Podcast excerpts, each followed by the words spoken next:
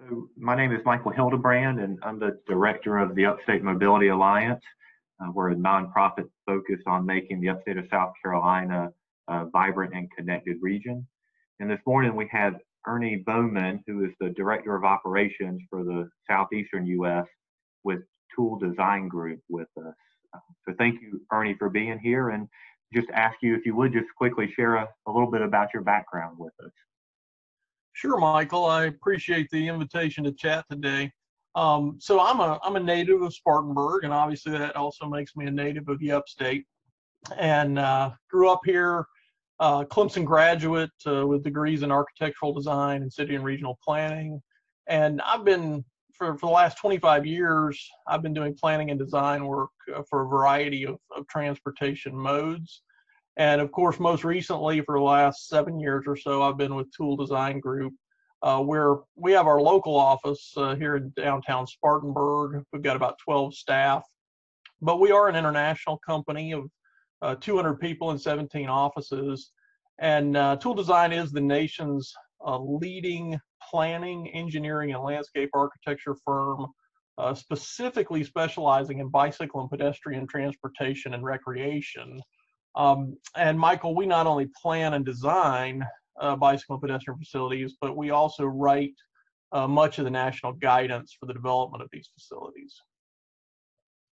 So speaking of you know cycling and, and pedestrian design, um, this fits in with your role with the Upstate Mobility Alliance as the co-chair for the Active and Livable Task Force. So, kind of tell me a little bit. What do you, uh, in your mind, what do you see an active and livable community is? What does it look like? What does it mean to you? Yeah, sure. So, to me, and I don't want to oversimplify things, but uh, to me, you know, the answer to, to what an active and livable community, you know, looks like is that it's a community that's designed for people um, and and more specifically than that, it's it's for the people of that particular community. Um, so I guess I'd say that active and livable communities are are very context sensitive. Uh, so so different communities are going to have different characteristics that that make them uh, active and livable. Now, Michael, of course, you know there are some things that that I think all active and livable communities have in common and certainly those are things like parks and open space and trails, greenways, sidewalks, uh, those types of things. But uh, you're also going to see things that go beyond the infrastructure. So things like programs and advocacy that encourage active lifestyles. And so those would be things like, you know, safe routes to school programs, uh, outdoor education, land conservation groups, and then, uh, of course, food and, and wellness programs. Uh, additionally, Michael, I'd say that most active and livable communities they have leaders that think creatively and and actually encourage uh, new ideas. So speaking of, of the leaders what um, who do you recognize as those leaders? Is it often um, a, a, mayor or a or an elected official or do you see those leaders coming more from the community or is it a mixture of both uh, it's actually, a, in my mind, it's a mixture of both, Michael. We, you know, I've often said that that most of these, uh, any any active active transportation or recreation project uh, out there, as well as you know, I think even downtown revitalizations, which are which are a big part of livable communities, those come from having champions uh, behind them. And so often uh, we'll see that those are elected officials, but sometimes it's, you know, it's hometown folks uh, that have made good and come back and, and share that success with the community. Somebody that's, you know, willing to invest in their community. And, and by them investing in it, uh, you know, they get other people excited. Uh, we've also seen that there's a number of advocacy groups, especially here in the upstate, uh, that do a remarkable job of generating uh, that excitement. So, um, what are the benefits to, to creating these types of, of communities? You mentioned that, that Toole Design Group is is nationally known and kind of on the forefront of, of creating a lot of the plans and designs around what these communities look like. So, I would imagine there's there's um, an increasing interest in these. What uh, what are the benefits to have these active and livable communities? Yeah, and this is this is an area, Michael, where I could I could talk for a long time uh, because you know years ago we kind of had a short list of benefits, but I think the research has bared out that there there's a multitude of benefits uh, to to these kind of communities. Um, certainly at the top of that list, you know, uh, I think it would be obvious to everyone that there's improved health uh, when we are more active, and uh, there's you know uh, it's not easy for me to say that, but there's also you know data that backs that up. Uh, in fact, the National Governors Association uh, they put out a report on healthy living, and they estimate that 5.6 billion dollars could be saved in healthcare costs nationally if just one in every 10 Americans started a regular walking program. So that's just, you know, if, if 10% of us uh, just walked on a regular basis. So imagine if you lived in a community where walking was easy. Uh, so that you could just make it part of your daily routine. Uh, same thing with bicycling. I mean, obviously, the benefits of bicycling are are even better than walking. And so if it was easy for, for you to ride a bicycle in your community, uh, then you know maybe you're cutting out you know that, that gym membership or maybe you're, you're cutting out the need to go have specialized equipment for health um, another benefit that we you know that we see is that people do want transportation choices and what we found is that when we incorporate uh, those choices uh, into our streets uh, they become safer uh, when we design streets uh, that are basically designed for all people and all modes rather than just cars, um, it results in several things. First, I mean, you get slower traffic speeds. Uh, so that when we do have crashes, they're occurring at a lower speed, which means we have lower injuries and fatalities. Um, the design of a, of a multimodal street enhances visibility and improves sight lines. Uh, you get uh, better geometrics at intersections, which which increase safety, and then and then also I think one of the key points of of a multimodal street is that you get a better understanding and clear expectations. Uh, you know, drivers know where bicyclists are going to be, and and vice versa. And and if there's sidewalks provided, drivers know that you know folks aren't going to be walking in the street, and so it gives better expectations uh, to all. Um, I think one of the, the areas that's really starting to emerge as a benefit that people didn't understand previously is that active and livable communities are important um, if you want your community to be competitive. And we know right now this is a very competitive environment we're in. Um, the Urban Land Institute, they report that 52% of Americans would like to live in a place where they do not need to use a car very often. Um, so if you have a community where you can walk and you can bike or you can take transit, uh, that's going to be attractive to, to, over half of the people in this country. Um, similar research was done by the American Planning Association, and they cite that the millennials, you know, which is one of those uh, very sought after demographics in our communities, that 74% of millennials uh, believe that investing in schools, transportation choices and walkable areas is a better way to grow our economy than just recruiting companies alone. Um, so uh, the reality is if you establish your your community as being walkable, uh, you're going to get get this improved competitiveness. Um, you know, I think another thing here, and, and, this is kind of the last thing I'll mention on this is um, there's individual economic benefits from being able to walk or bicycle for transportation as well. I mean, first of all, you can reduce your household expenses, which then leads to more discretionary income. And then, as we've already mentioned, the health benefits of this, you know, you're going to reduce your healthcare costs as well. And then that ties directly into, you know, kind of one of our other task forces uh, here at the Mobility Alliance, uh, the the tr- dealing with transit and being transit ready. That um, you know, when we can make it more easy for folks to go between their homes and work, shopping, and transit on, by doing that on foot or by bike, um, for folks that don't have an automobile, this increases their job opportunities and therefore, you know, improves their upward mobility as well. Absolutely, and, and Ernie, I think a lot of the things that you uh, mentioned um, apply specifically to the upstate of South Carolina and South Carolina in general. I mean, I know that uh, South Carolina uh, consistently leads the nation in, in the number of traffic fatalities. Uh, we also are one of the uh, states that has the highest incidence of diabetes and obesity. Um, and, and so I'm just curious, do you think that from a from a policy standpoint, do does South Carolina understand the benefits of these types of communities, or do you think there is still more education that needs to take place?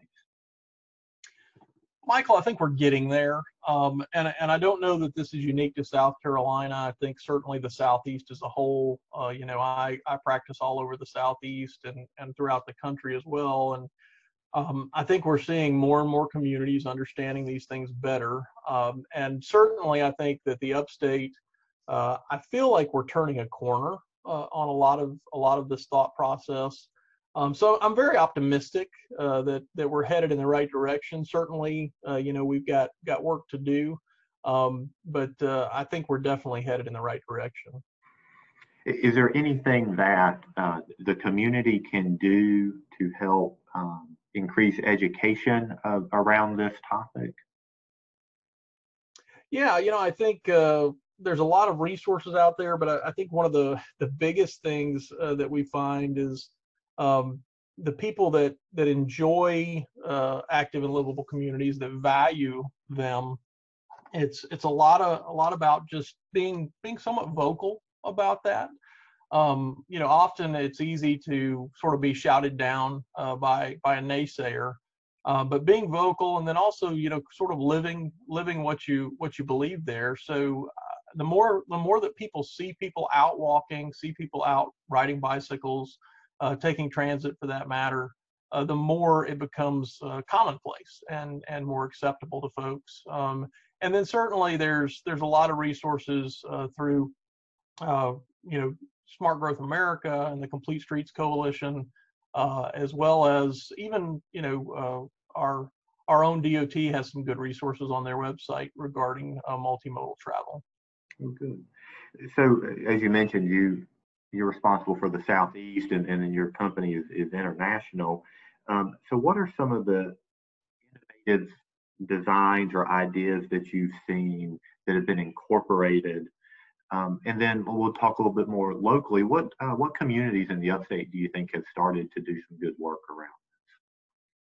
Sure. Yeah. So um, we are seeing lots of exciting things happening around the country and right here in the upstate. You know, um, I think uh, as as we were just saying, leaders and elected officials are beginning to understand uh, sort of a basic principle that that streets streets are our largest public asset from a square footage perspective. And uh, for too long we've allowed our streets just to be about you know moving moving cars. And and one of the key questions that i ask communities uh, as i work with them is that you know as we're looking at a street you know i say is is this a street you know do you want the street to run through your community or do you want it to be part of your community and I think more and more folks are understanding that that those streets uh, need to be part of their community uh, because most of most places have more public space in their streets than they could ever hope to have in parks or open space.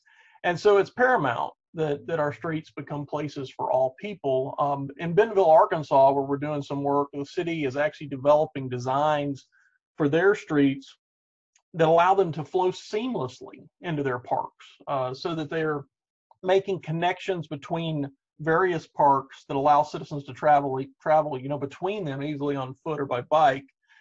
And the nice byproduct product of this is kind of as as that connectivity between the parks is achieved it goes beyond that to actually be connectivity between homes and places of work and schools so that other you know other short trips can be accomplished. And uh, here in the upstate uh, we've seen some similar uh, types of plans uh, going on. In fact the city of anderson uh, they not not too long ago they developed a plan to connect their parks by leveraging their street network. So kind of a very similar idea.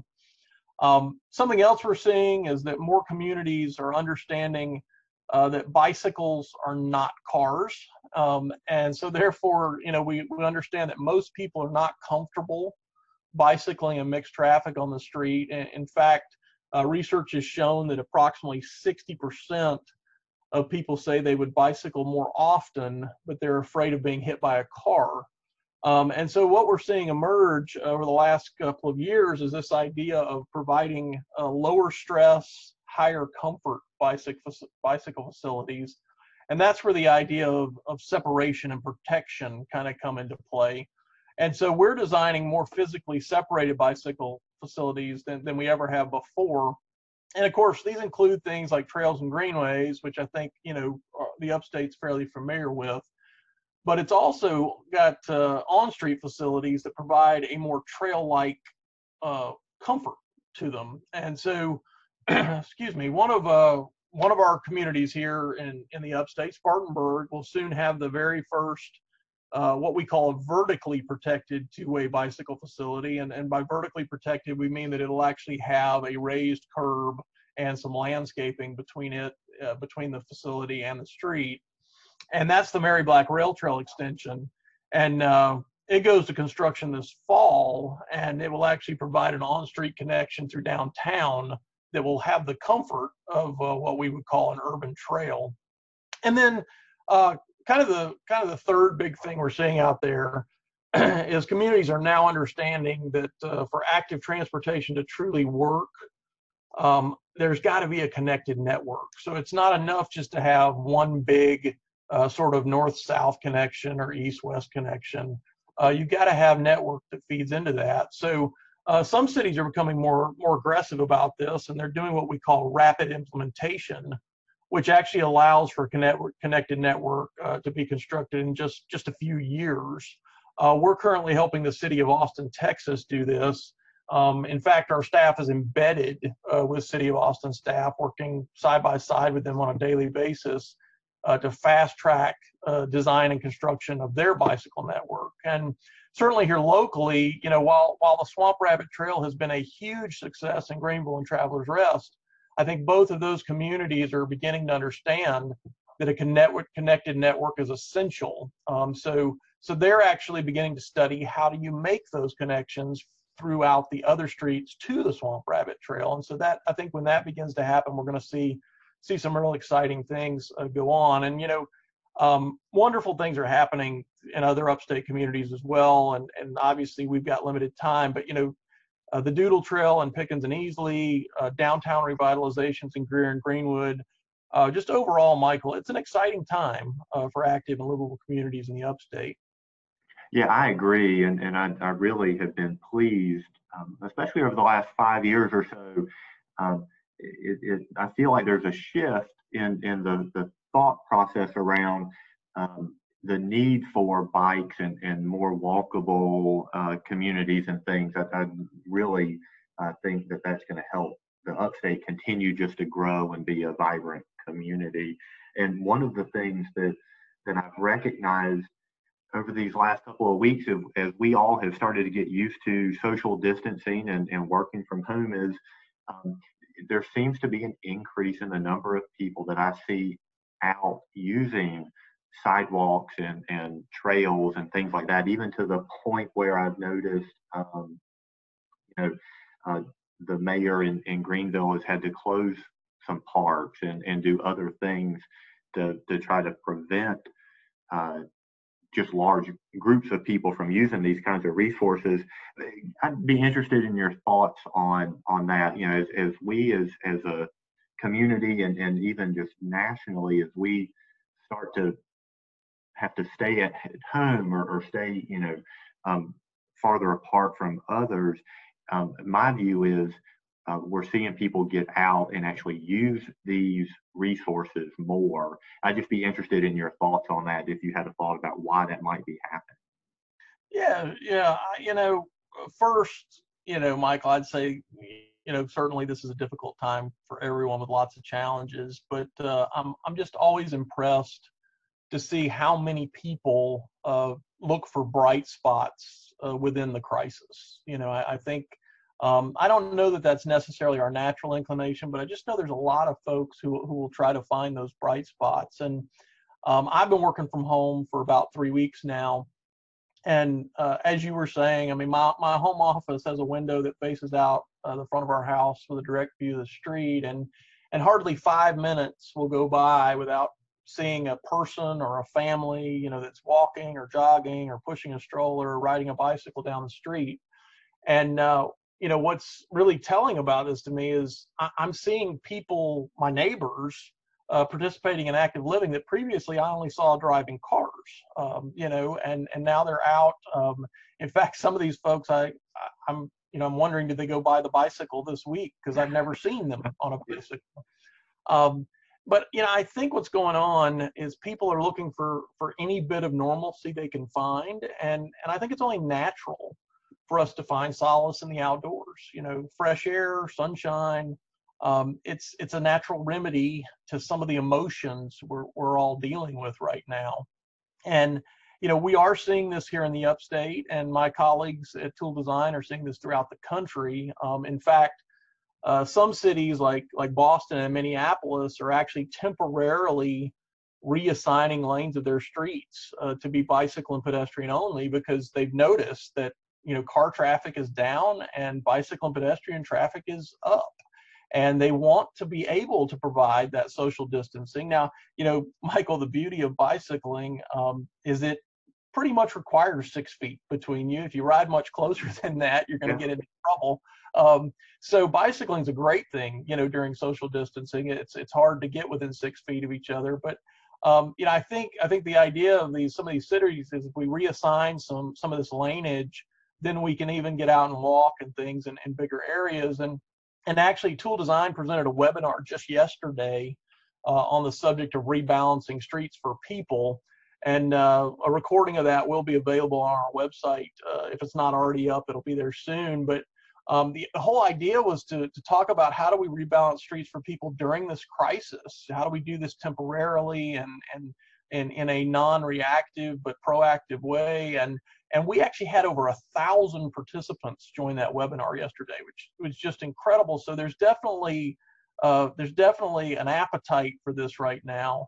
Um, so you know, if we can look for those small positives in the middle of this crisis, you know, I do think that the self quarantining and the stay at home orders they are beginning to rekindle a love for the outdoors and and probably activity in general and so for me, it's not hard to, to begin to suppose that some of these folks, maybe right now they're wishing uh, that we had more trails, more greenways, more walkable neighborhoods that they could be enjoying uh, during this time. And and so I guess Michael, perhaps you know it's possible that that real, realization might carry over, you know, after we get through this crisis, and and we are going to get through it. We're going to get through it together, but but maybe that realization would, would produce more people you know, who value uh, active and livable communities.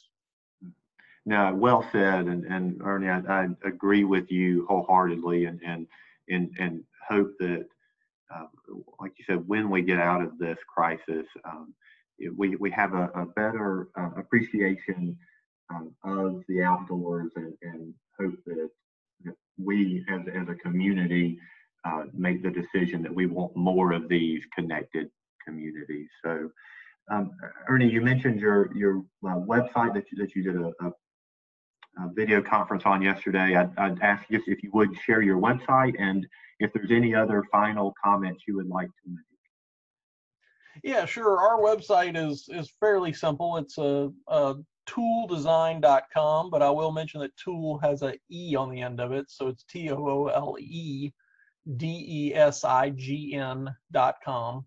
Um, and uh, you know, Michael, I, I, enjoyed talking with you today, and, and I just uh, I want to encourage everybody in the upstate to to understand that you know active and livable communities are about building our communities for everyone. Um, so it's not about uh, eliminating anything to have something else. It's it's about having having it all, really and truly.